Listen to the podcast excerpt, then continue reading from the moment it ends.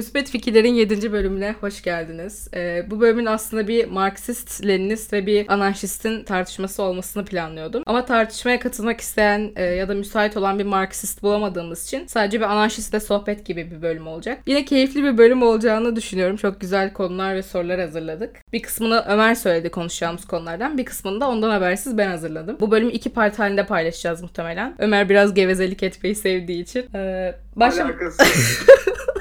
Ee, bu bölümde böyle anarşizm ütopya değil mi, devletsiz nasıl yaşayacağız falan gibi sikko sorular olmayacak. Hayırlısıyla daha kaliteli bir sohbet olur diye düşünüyorum. Umarım. Umarım. Evet. Şimdi öncelikle hoş geldin Ömer. Nasılsın? İyisin inşallah. Hoş buldum. Yani harikayım galiba. Evet. Geldiğin için teşekkür ederiz. Rica ederim ne demek. Gidebilir miyim artık? Bu kadar yeter. Ee, ilk önce konularımıza geçmeden önce konuyla ilgisi çok e, ilgili çok bilgisi olmayan hatta belki ön yargısı olan dinley- dinleyicilerimiz için anarşizmden, anarşizm gerçekten toplumda olan hani algıyı biliyoruz işte anarşistler terörist falan gibi Teröristtir. Ha aynen. Anarşistler mal mı niye kaos içinde yaşamak istiyor falan gibi algılarını yıkmak için e, anarşizmin tanımından, anarşizmin ne olduğundan, felsefesinden kısaca bahsetmeni istiyorum. Şimdi şöyle anarşizm kaos seviciliktir algısı aslında tamamıyla kapitalizmin ortaya çıkardığı. Bu komünistler için de yaptılar aynı şey işte. Komünizm e, real ekonomide yeri olmayan bir şeydir algısı var ya. Tamamıyla aynı kökenden çıkan ve hiçbir ideolojik felsefi dayanağı olmayan tamamıyla yöntem ve biçime dayalı olduğu için tutarlılığı olan bir anlatı. Anarşizm kaosu ister mi? İster. Neden ister? Çünkü anarşizmin hedefi şu. Bir sistem oluşturmak istiyorsunuz. Ama bunu var olan sistemin üzerine yapamayacağınızın farkındasınız bir anarşist olarak. Bu durumda var olan sistemi yok etmeniz lazım. Bunun da tek yolu sistemi parçalamak, paramparça etmek. Yani omlet yapmak için yumurta kırmak yetmez. Yumurtayı bir de ateşe atmanız lazım. ne oldu? Hoşuna mı gitti? Yani garip bir örnek olduğunu düşünüyorum yumurtanın. Yani güzel bir örnek bence. Çok çalıştım buna. Üç gündür bu örneği düşünüyorum. İşin özü şu. Anarşistler kaos sevmiyorlar arkadaşlar. Hatta ve hatta anarşistler Marksizm olur, teizm olur, liberalizm olur. Hepsinin içinde düzeni en çok seven adamlar. Düzenden kastım işleyen bir toplum. Sorunsuz işleyen bir toplum. Bu arada anarşizmin e, tanımını yapmadın. Yani anarşizmin tanımına gelelim. Doğru çok özür dilerim. Affet lütfen. Şimdi abi anarşizm aslında devletsiz sosyalizm dediğimiz şey. Yani anarşistler sosyalisttir aslında, toplumcudur. Peki devletsiz sosyalizm nasıl bir şey? Anarşizmin özünde insana olan saygı ve güven yatıyor. Şimdi Marksizmde, Leninizmde işte Marksizmin diğer dallarında bunu göremezsiniz. Neden göremezsiniz? Çünkü Marx Hegel'den otorite konusunda fazlasıyla etkilenmiş. Hegelci bir otorite algısı var. Köylüyü dışlayışını zaten Marx okuyan birisi varsa biliyordur. Yani köylüyü salak yerine koyduğu için e, birçok konudaki düşünceleri fazlasıyla yanlış. Bir de fazla egoist bir adam. Ama bunlar başka şeyler. Şimdi Bakunin anarşizmi dediğimiz şey Marksizmden çok çok daha ütopik belki. Şu ana göre ütopik. Ama olamayacak bir şey mi? Olabilecek bir şey. Bunun için ne olması lazım? İnsanoğlunun tarihten ders çıkarması lazım. Anlatacağım buraları vakti gelince de. E, tarihten neden ders çıkarmamız gerektiğini anlatacağım. Şimdi anarşizmin özünde bir devlet var. Devleti reddetmiyor. Devletin otoritesini reddediyor. Bu otoriteyi tamamıyla toplumun kendisine veriyor. Yani aslında yönetici yok. Nasıl oluyor bu? Demokrasi dediğimiz şey aslında ya. Çok çok çok temele indirgediğimiz zaman demokrasi dediğimiz şey. Bunun dünyada örneği de var. Evet evet. ana- Bahsedeceğim anarşizmin pratik örneği yok diyenler falan hiç kitap okumamışlardır muhtemelen. evet. şu anda bak şu anda günümüzde Yunanistan'da e, falan var. Meksika Yarımadası'nda Hı hı. e, 32 ya da 34 tane tam sayıdan emin değilim. Otonom bölge var. Bunlar Zapatistan 6. deklarasyonuna bağlılar. E, bilmeyenler varsa Subcomandante Marcos ve Zapatista devrimini araştırabilirler. 94'te başlamış. Hatta ben sonrası için not aldım ama 1994 diye bir belgesel var Netflix'te. Bunu da izleyebilirler. Şiddetle tavsiye ederim. E, izlemezseniz bombalarım. Çünkü anarşistler böyle yapar. Bu bölgeler nasıl yönetiliyor? Abi bu bölgelerde bir başkan, bir seçim yok. Bu bölgelerde şöyle bir olay var. Ee, ben çiftçiyim. Tamam mı? Sen de taco yapıyorsun atıyorum. Sen bu hafta başkansın. Bu haftanın sonunda başkan değişiyor, başkan ben oluveriyorum. Bir anda yani şey gibi düşünün. Nöbet çizelgeleri olurdu ya ortaokulda falan. Sınıf temizlik çizelgesi. Onun gibi bir şey. Ay, Çok ciddi bir şey bu ama gülme. Böyle 32 tane bölge var ve bu bölgelerin bazıları sıfırdan yani kabile hayatından modern yaşama evrildiler. Baya kendi halklarının çetelesini falan tutabiliyorlar artık. Şey yapıyorlar. evlilikleri falan kayıt altında tutabiliyorlar öyle düşün. Sistematik olarak bir devlet yapılanmasına dönüşebildiler sıfırdan bak. Ve bu e, 94'ten günümüze kadar gelen bir şey. Çok eski bir şey de değil. Dünün işi yani daha. Anarşizm böyle bir şey. Yani anarşizm tamamıyla insana dayalı bir düzen hedefliyor. Ee, şimdi Birinci Enternasyonel'den bahsetmek istiyorum kısaca. Diğer konulara ve sorularıma geçmeden önce. Çünkü Birinci Enternasyonel'in tarihini anladığımız zaman diğer konular işte anarşizmin bakışını, Marx'la Bakunin ne, ne açıdan tartıştı falan bunları biraz daha anlayabiliriz. Dolayısıyla ilk önce Birinci Enternasyonel'i anlatacağım ben kısaca. Sonra da e, Ömer Bakunin'in düşüncelerini falan anlatacak. Birinci Enternasyonel neydi? Kısaca açıklamak gerekirse toplumsal ve ekonomik adaletsizliklerin yoğunlaşması sonrası ortaya çıkan birçok e, düzen karşıtı görüşü ve işçi hareketleri tarihinde farklı ülkelerdeki işçileri ve işçi yanlarını ortak amaçlarını gerçekleştirebilmeleri için bir araya getiren ilk uluslararası örgüt diyebiliriz. Birkaç farklı kongre yaptılar devletin bir araç olarak e, kullanılıp kullanılamayacağı, işçi ko- kooperatiflerinin nasıl hayat bulabileceği, sosyal hayatta kadınların e, rolü gibi birçok konu tartışıldı. Bakunin ve Marx çatışmasına da zemin hazırlayan kongre 1867 Lozan Kongresi'ydi diyebiliriz. E, Proudhoncu anarşistlerin etkili olmasından yola çıkarak. Daha sonra 1868 Brüksel Kongresi var. Bu kongrede maden, ulaşım ve toprağın özel mülkiyet yerine kolektifleştirilmesi gerektiği karar alınıyor. Proudhoncu anarşistlerin işçi kooperatifleri mevzusunu yine gündeme getirip kabul ettirdiği bir kongre. Aynı zamanda bir başka önemli gündemi de bu kongrenin Avrupa devletleri arasında savaş çıkarsa işçi, işçilerin takınacağı tutum. Anarşistlerin bu konuda olası bir savaşı etkisiz hale getirmek için bir genel grev önerisi var. E, bu genel grev önerisini de Marx Belçika salaklığı e, diye adlandırıyor. Sonrasında e, 1869 Basel Kongresi var. Marksistler ve Bakuninci kolektivistlerin ilk kez karşı karşıya geldiği kongre. Bakunin'in bu kongrede vurguladığı nokta toplumun bazı bireylerinin servetlerinin emekle değil ayrıcalıklarıyla yani yasal hale gelmiş adaletsizlikleriyle elde etmiş olması. Dolayısıyla devletin her türlü sömürü ve ayrıcalığın yasal hale getirilip korunabilmesinin bir aracı olmasından dolayı doğrudan ortadan kaldırılmasının e, gerekliliği. Daha sonra da Marksistler ve Bakuninciler miras hakkı gibi konularda tartışmaya giriyorlar. E, vesaire vesaire. Sonra Lahey Kongresi var. Bakunin'in hakkında e, yakalama kararı olduğu için Almanya ve Fransa'yı geçemeyerek katılamadığı bir Lahey Kongresi. Marx bu kongrede İsviçreli ve İspanyalı Bakunincilerden, Belçikalı liberter sosyalistlerden ve hatta Bakunin'i herhangi bir konuda desteklemeyen ama internasyonel içindeki aşırı merkezileşmeden rahatsız olan İngiliz sendikacılardan gelen bir muhalefetle karşı karşıya kalıyor. Bir süre sonra Marx'ın görevlendiği bir komite anarşistlere göre kanıtlanamamış muğlak olan raporlarla Bakunin ve İsviçreli taraftarlarının ihraç edilmesini sağlıyor. Bakunin'e göre internasyonelin e, yıkılmasını sağlayan bu despotik hareketler. Kısaca e, birinci internasyonelin tarihi e, özetli bu. Şimdi sözü bu konuda Ömer'e bırakıyorum. Arkadaşlar Marx yani Marx'a, Karl Marx'ı çok seven arkadaşlar, böyle sakal bırakıp onu sıvazlayan arkadaşlar lütfen benden nefret etmeyin. Ben özümde çok iyi bir insanım. Ama e, Marx öyle değil. O en son söylediğin şey var ya Bakunin'i internasyonelden attıran hı hı. E, olay. Bu nasıl ortaya çıkıyor biliyor musunuz? Bu tartışmaların en özünde aslında şöyle bir durum var. Marx iki uç kutup Marx ve Bakunin internasyonelde. Marx'ın görüşlerine karşı söz eden, fikir üreten, karşıt ama tamamıyla zıt bir fikirden bahsediyoruz. Yani bunu böyle yapmak etik değil.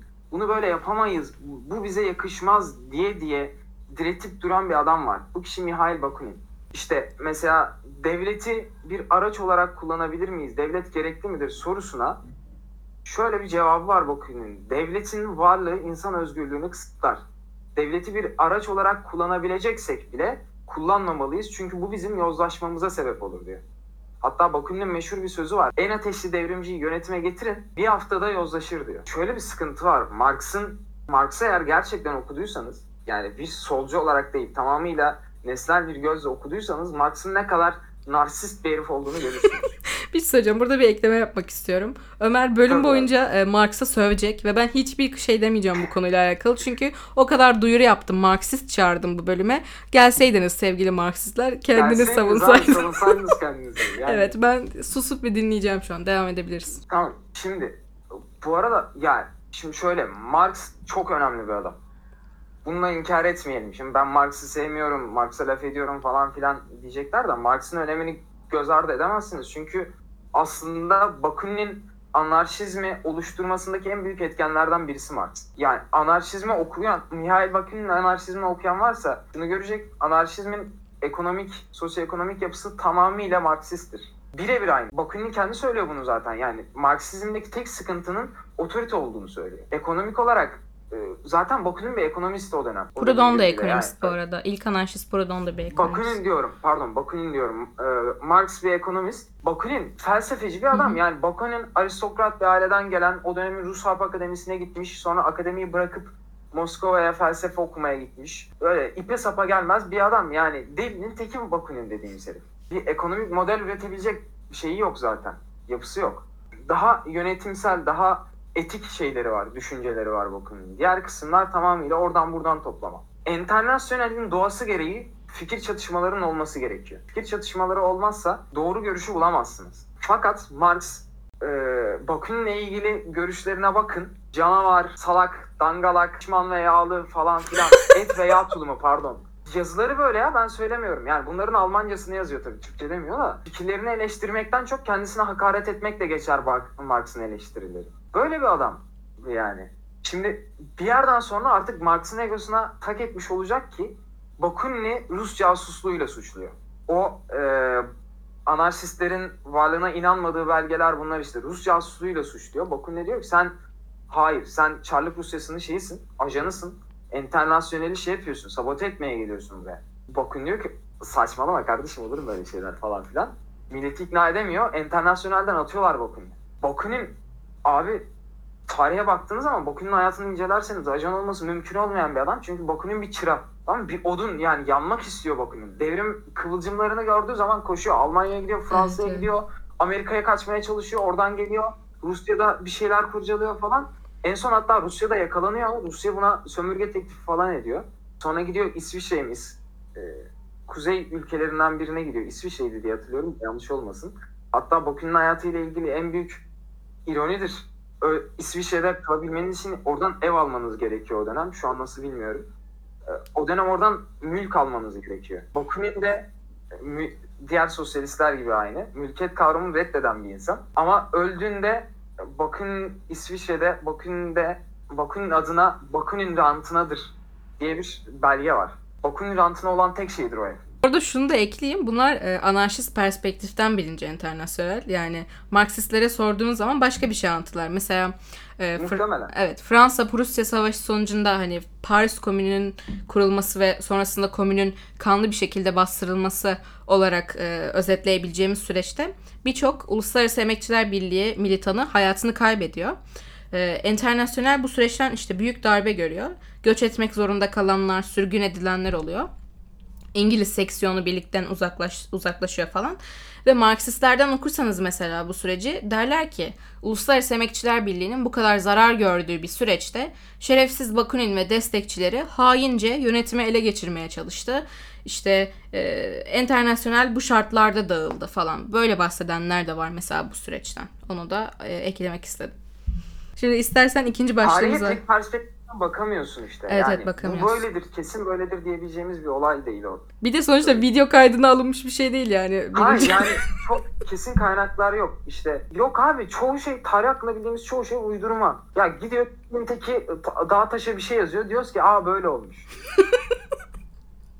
Okey. Yani tarih böyle bir şey. Maalesef öyle bir şey. Hangisine inandırıcı buluyorsanız onu onaylıyorsunuz. Yapacak bir şey.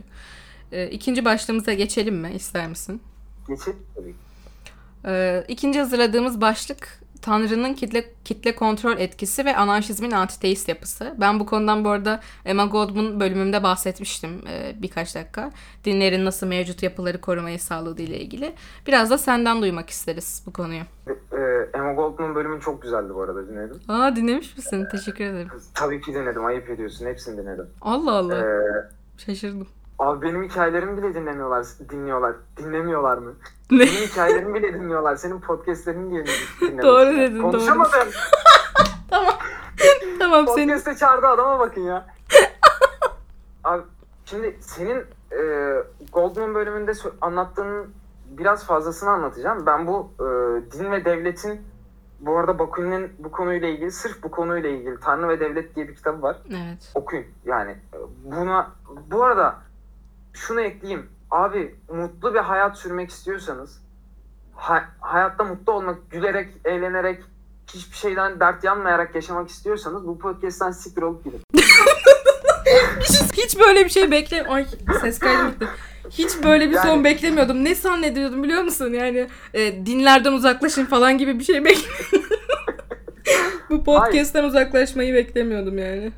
Podcast boyunca bu iki bölüm yapacağız dedin. İki bölüm boyunca önereceğin kitaplar, filmler, belgeseller yaşama sevincinizi kaçırabilir. Sonra vay efendim depresyona girdim, vay orospu Ömer falan filan demeyin arkamdan. Ne diyorduk? Ha şimdi bu e, devlet ve dinin antropolojik bir yapısı var. Şimdi dinle ilgili iki büyük sıkıntı var. Bunlardan birisi dinin boşlukları doldurma e, gereksinimi. Şimdi dinin ilk ortaya çıkışı boşlukları doldurmak. Tamam? İlkel insan görüyor işte gök gürlüyor, yıldırım düşüyor. Bunu bir şeye bağlamaya çalışıyor. Bunu bir şekilde sebeplendirmek zorunda. Ne yapıyor abi? Kadim bir varlığa dayıyor. Kadim varlıklara dayı, dayandırıyor. Şimdi bu başka bir podcast'in konusu tabii ki. Bizi ilgilendiren ikinci sıkıntı. Şimdi milattan önce 12 ile 10 binden sonra yani yerleşik hayatta geçtikten bir süre sonra yaklaşık 8 bine falan geliyor galiba. İnsanlar ilk başta kabile hayatı yaşamıyorlar. Bir aile yapısı var. Aile yapısıyla kabile yapısı çok farklı şeyler. Şimdi aile yapısında işte ben varım, babam var, dedem var, amcam var, işte onun babası var falan filan. Yani deden. Şimdi baştan alıyorum burayı. Şimdi kabile yapısıyla aile yapısı çok farklı şeyler. Aile yapısında tamamıyla kan bağı var.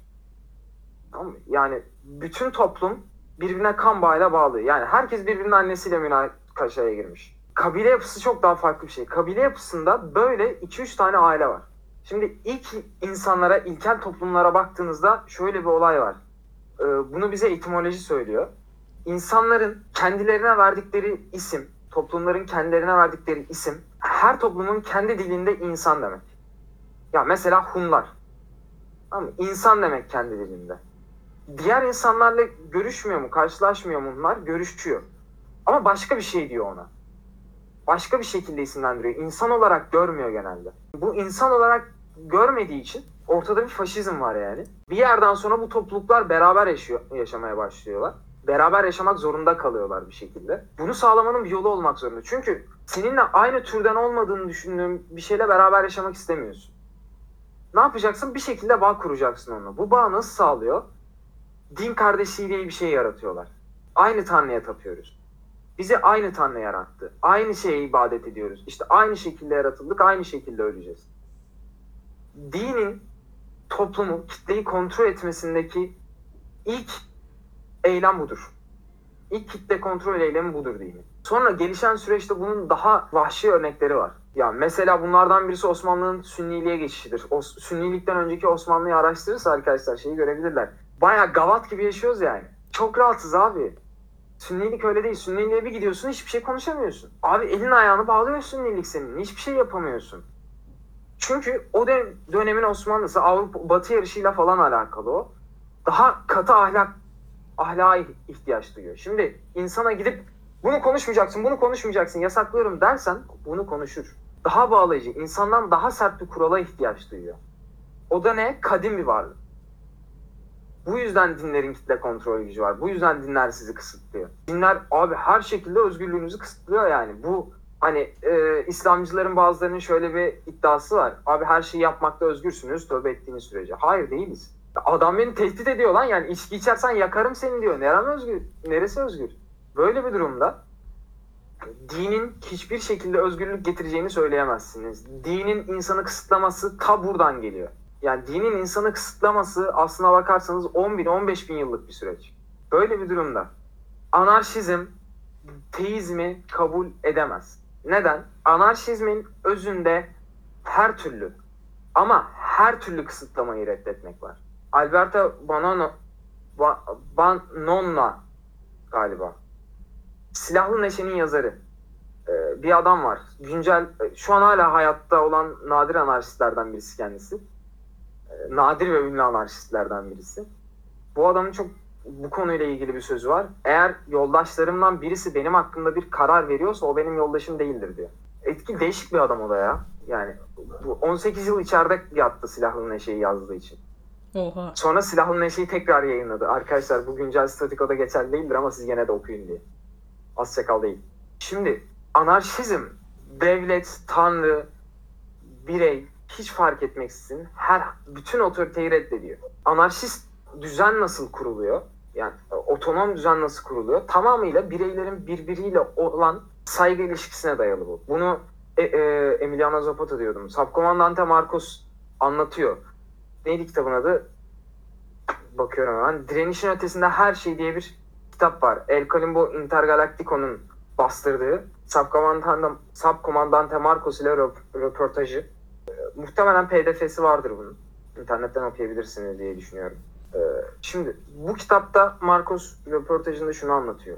Zapatista devriminin dünyanın en işlevsel devrimi olması. Küba devrimi falan hikayedir bu arada. Yani Küba devrimi e, sadece mevcut durumu kurtarmakla alakalıdır. Küba'nın hala sıkıntılar, iç Tabii sıkıntılar canım. çekiyor olmasının.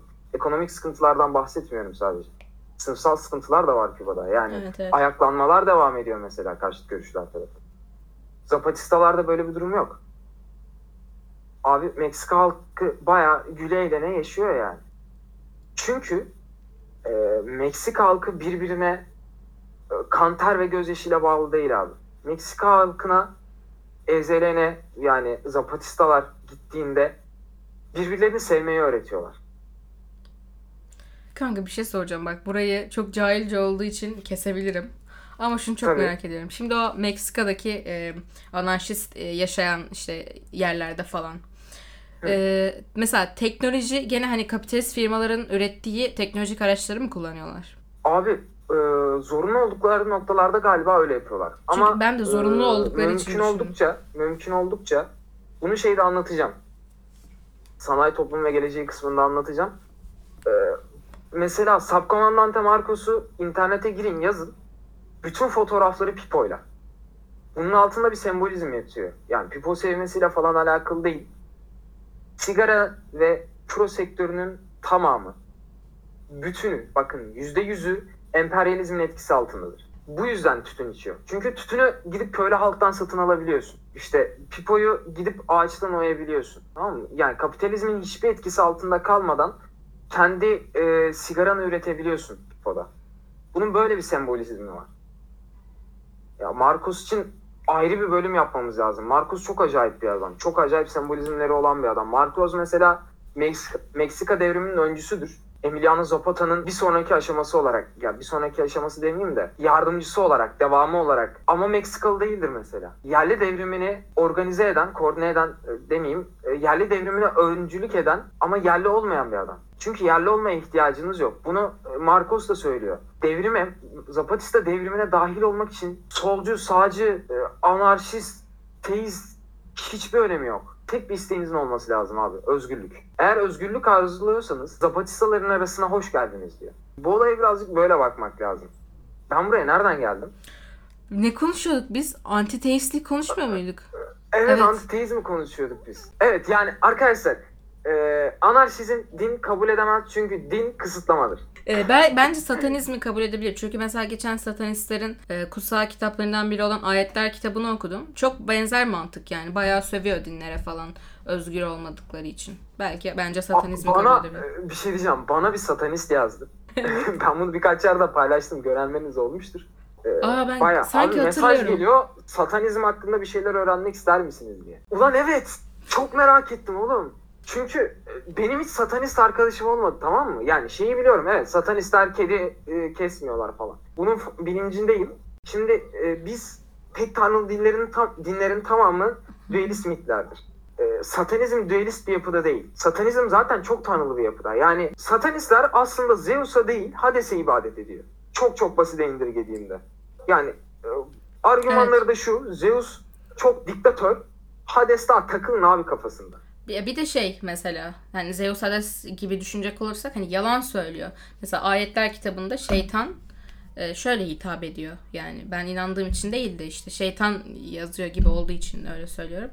Yalan söylüyor diyor. Cennet cehennem diye bir şey yok yani diyor mesela. Ya evet öyle bir anlatı var şeyde. Ama işte bu noktada cennet ve cehennemin olmadığı bir noktada ya teizm ortaya çıkmıyor satanizmde. Çünkü teizmde kuralların olması lazım. Deizmle aynı şey satanizm. Yani deistler de bak keyfine abi kafasında. Şeyler de satanistler de. İkisini ayıran tek bir nokta var. Satanistler Tanrı'ya bir isim veriyor. Bir, tek bir nokta yokmuş özür diliyorum. Satanistler Tanrı'ya bir isim veriyor. Çok gerek var mı? Hayır. Bir de satanistlerde e, satanizmi yaymak kutsal görev gibi bir şeymiş. Ben de bunu yeni öğrendim. Baya yani e, şeytanın tek bağrısı var satanizmi yayın diyor. Sonra ne bok yerseniz yiyin diyor abi. Satanizm, satanistler anarşist olabilir mi? Teorik olarak mümkün çünkü satanizm de anarşizmdeki gibi otoriteyi reddediyor. Herhangi bir din eğer otoriteyi reddediyorsa e, anarşist olabilir. Yani anarşizmin dinlerle ilgili olan sıkıntısı otoriteyle, kurallarla alakalı. Bir din kural göndermiyorsa, öyle bir din, e, din olmaz zaten de. Bir din kural göndermiyorsa e, anarşizmde her halde yeri vardır yani. her halükarda yeri vardır. Konuya dönelim. Evet şimdi üçüncü başlığımıza e, geçelim. Burası bittiyse. Geçelim abi. Üçüncü başlığımız mevcut statükoda anarşizmin antipratikliği. Şimdi böyle bir şey var. Mevcut statikoda anarşizm neden antipratik? Bunu anlamanız için mesela komünizmin de pratiği yoktur mevcut statikoda. Çok yani Çin örneği dışında hatta Çin bile iyi bir komünizm örneği değildir.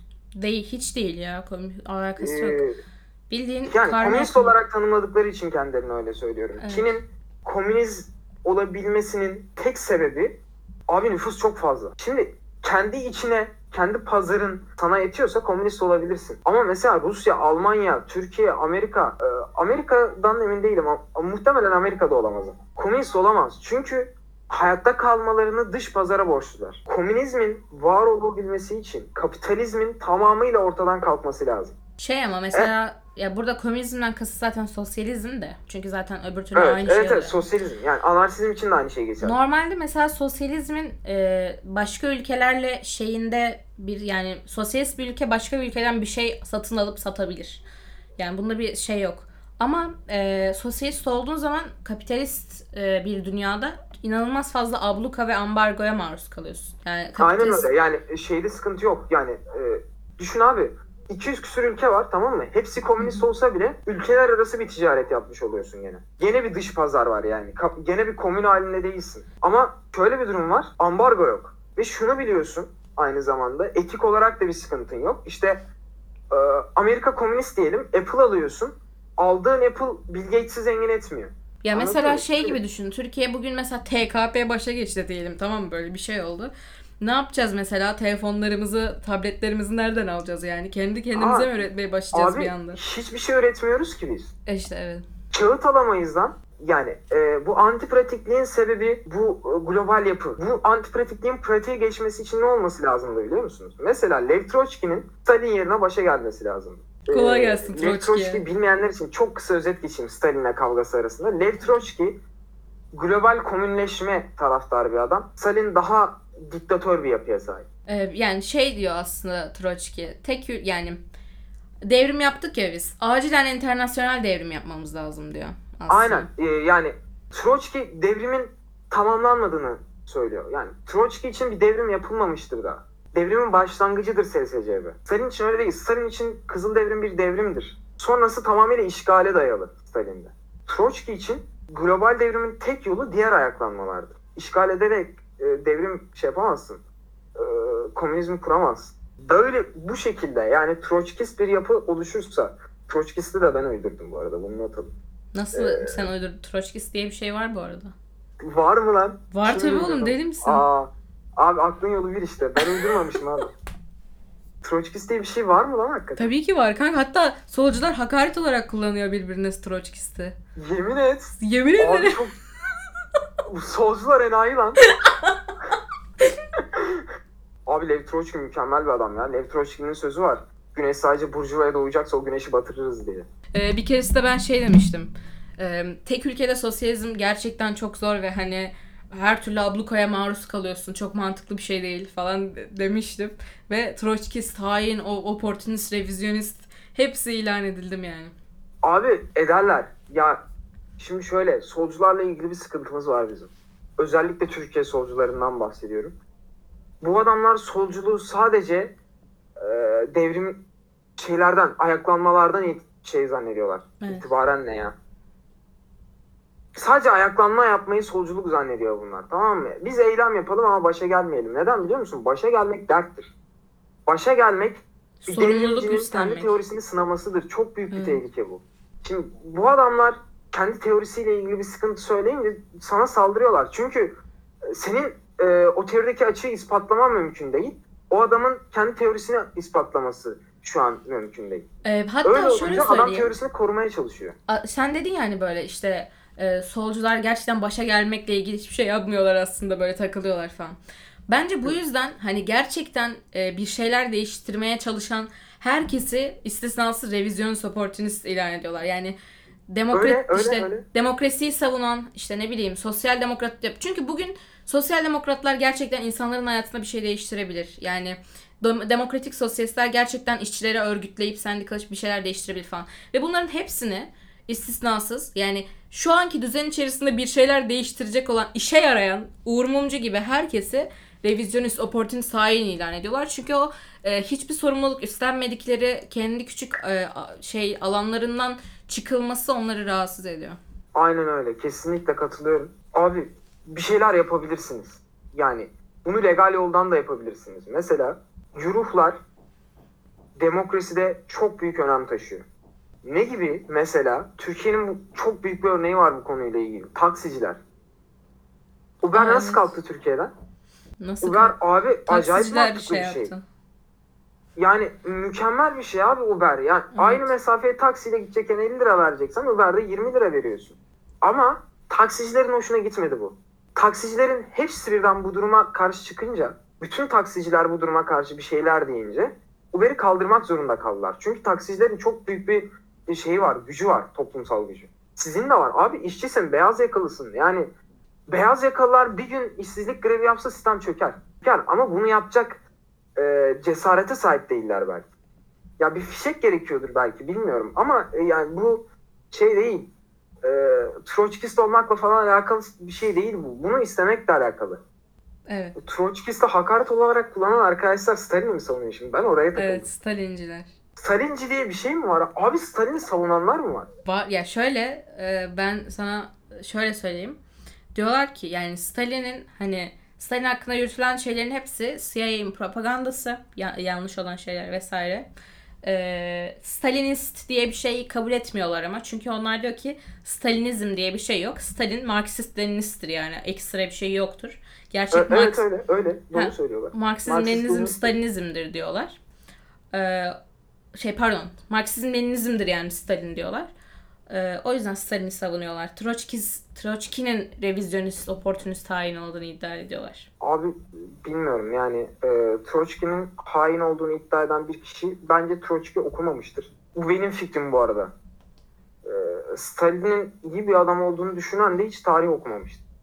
Bilmiyorum birazcık daha okusunlar ya. O şeyi kamp derken gulaklardan mı bahsediyorsun bu arada? Evet. O gulakların e, yüzde... Aa dur ya gulaklarla ilgili de bir bilgi vereceğim. İki dakika dur. E, gulaklarda çalışan mahkumlar e, sıradan hayattaki 8 saatlik çalışmadan sadece 2 saat fazla çalışıyorlarmış. E, ve verdikleri emeğe göre cezalar, cezalarını düşürme şansları varmış. Ha, mesela eğer bir mahkumun günlük üretimi %5 artarsa bu ce- cezasının 2 gün silinmesine ol- olanak sağlıyormuş. Onun dışında gulaklarda mahkumların %60.7'si sadece 5 yıllık bir ceza almış. %1'lik bir kısmı 10 yıl veya 10 yılı aşan bir ceza almış. Gulakların hani savaş gerçekten savaş dönemi hani Nazilerin e, Nazi destekçilerinin gulaklara atıldığı e, bir dönem hariç %97'lik kısmı politik olmayan işte tecavüz, savaş suçu, hırsızlık, cinayet gibi suçlardan oluşuyor. %3'ü politik ve düşünce suçlusu olarak e, geçiyor. Bir de e, kulaklarda mahkumların e, açlığa terk edildiği de yanlış. Her mahkum garanti bir miktar yemek, e, yemek alıyormuş. Bununla ilgili kaynak şey de bu arada bu bölümün altına bırakırım. Tamam ya e, buradaki kısımlar doğru. Gloklar, glaklarla ilgili sıkıntı şu. Glakların varlığı. Ha anladım. Tabii sen Yani, ya anarşist e, bir insanın kulaklığının evet, varlığına yani karşı olması An- anarşizmle ilgili çe- çelişen noktası şu. Bir de Stalin acayip şey bir adam. Paranoyak bir adam. Ya o dönemin yapısıyla falan da alakası var. İşte Tabii canım. komünist bir yönetim kurmuşsun, kapitalist ambargolar var, her an bir yerden yıkılacak diye düşünüyorsun. İşte e, Beyaz Ordu falan filan bir yerden sıkıştırmaya çalışıyor. Şimdi şöyle bir şey var, tarihte herkes haklıdır. E, bu Emrah Sefa Gürkan sözü, tarihçidir kendisi, çok güzel programlar yapıyor, dinleyebilirsiniz. Tarihte herkes kendi bakış açısından düşündüğü için haklıdır. Yani Hitler de haklıdır mesela tarihte. Çünkü onun da bir bakış açısı, onun da bir mantığı var kendince. Ya böyle çok istisna bir şey varsa adam muhtemelen değildir falan. E, rastgele sağa sola sıkmıştır. Öyle bir şey olmuştur. Onun dışında tarihte herkes haklıdır yani. Ama Ee, Stalin Ha, Stalin'i Ben- falan şey diyordum yani Stalin sadece anarşistler ya da troçkistler değil. Mesela Türkiye'nin e, demokratik sosyalistleri, Kemalist sosyalistleri falan da eleştiriyor. Yani Stalin'in işgalci Evet, ve evet. emperyalist. 10. bölümde anlatmıştım? Ha, Böyle bir evet. muhabbet vardı hatırlıyorum. Evet evet. Vay be dinlemişsin gerçekten. Dinledim tabii oğlum.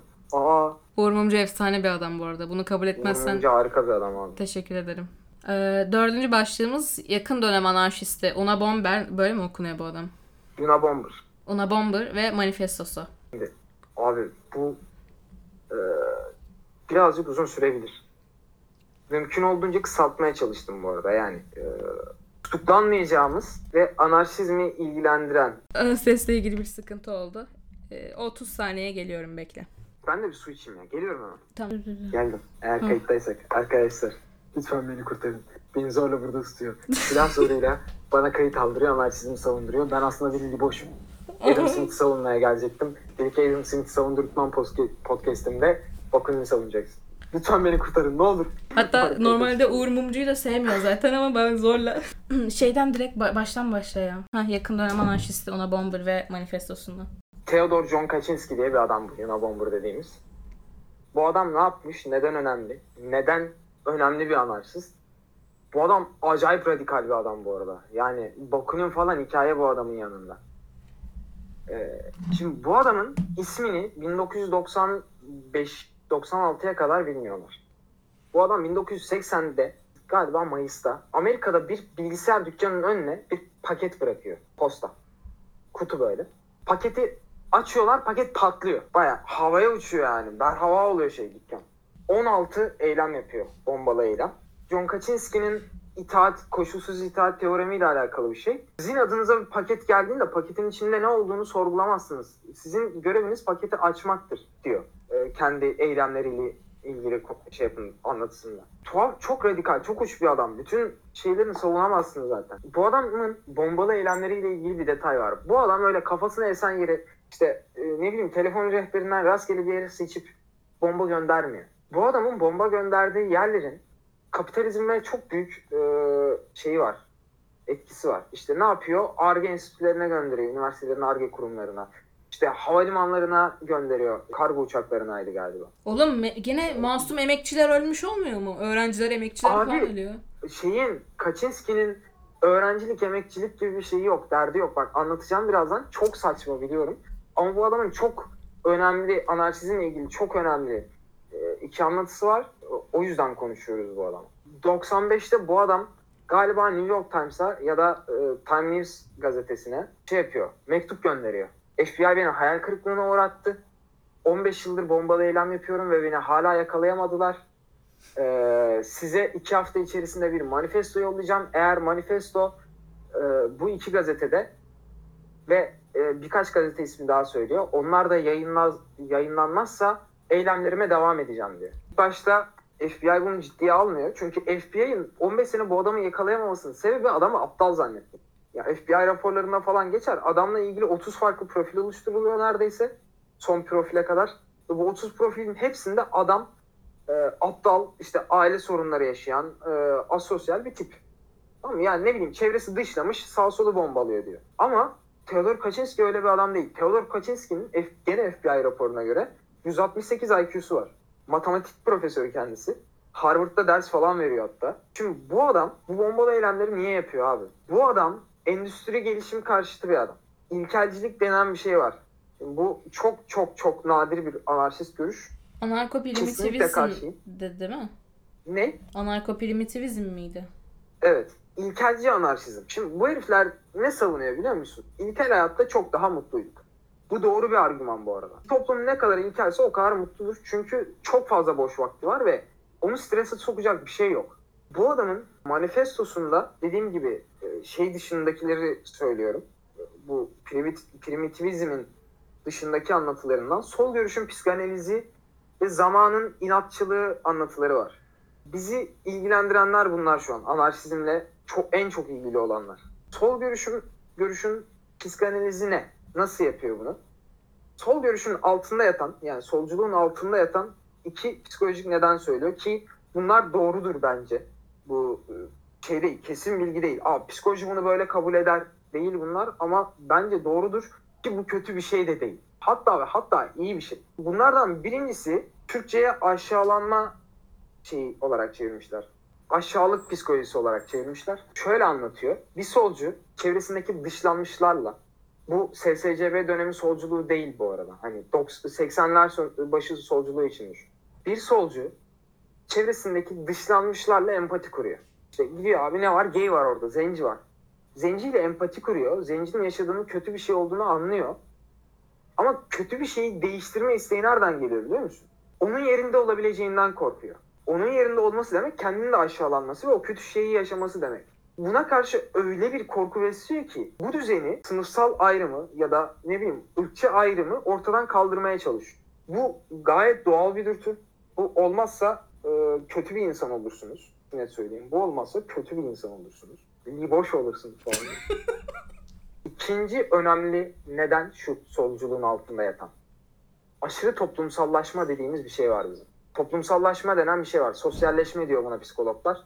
Genelde çocukların topluma uyum sağlamama, sağlayamamasıyla falan alakalı e, bu tanı. Sosyalleşememe. Ama aşırı toplumsallaşma denen şey fazla sosyalleşme. Nasıl oluyor? Bu solculuğun başarısız olmasının yani e, demin an konuştuğumuz şey var ya eyleme geçememe Evet. altında yatan sebep. Bazı şeyleri değiştirmek istemiyorlar. Şimdi bu mesela bence Marx'ta, Stalin'de ve Lenin'de çok açık görebildiğimiz bir şey. Bu e, bunun farkında olmadıkları için bu kötü bir şey değildir. Yani bunu bilerek yapmıyorlar. Ama bu adamlar aşırı toplumsallaşmış. Mesela ne olmuş? O dönemin devlet yapısını kabul ediyorlar. Tamam mı? E, şöyle anlatayım. Şimdi Marcos'a göre Stalin'le Stalin diyorum. Bakunin'le Marx arasındaki fark şu. Dünya bir bahçe düşünün. Tamam mı? Dünya bu bahçe. Bu bahçeyi ortadan ikiye bir duvar ayırıyor. Bu duvarın bir tarafında burjuvalar, ortanın üstü kesim halk yaşıyor. Alt tarafında diğer kısım yani biz yaşıyoruz. Burjuva değiliz bu arada ama Bakunin burjuva. Aristokrat aileden geliyor. Ona rağmen delinin teki. Abi yani aristokrat bir aileden gelip nasıl anarşizmi savunabilirsin ki? Yaşa git hayatını ya. Engels de aynı ama. Onun da kafası çok çalışmıyor demek ki. Bu kadar Şey mi? Hayır, evet. Liberal- Engels de Bakunin çok zeki adamlar arkadaşlar. Çok çok iyi insanlar oldukları için burjuva olmalarına rağmen bizim haklarımızı savunuyorlar.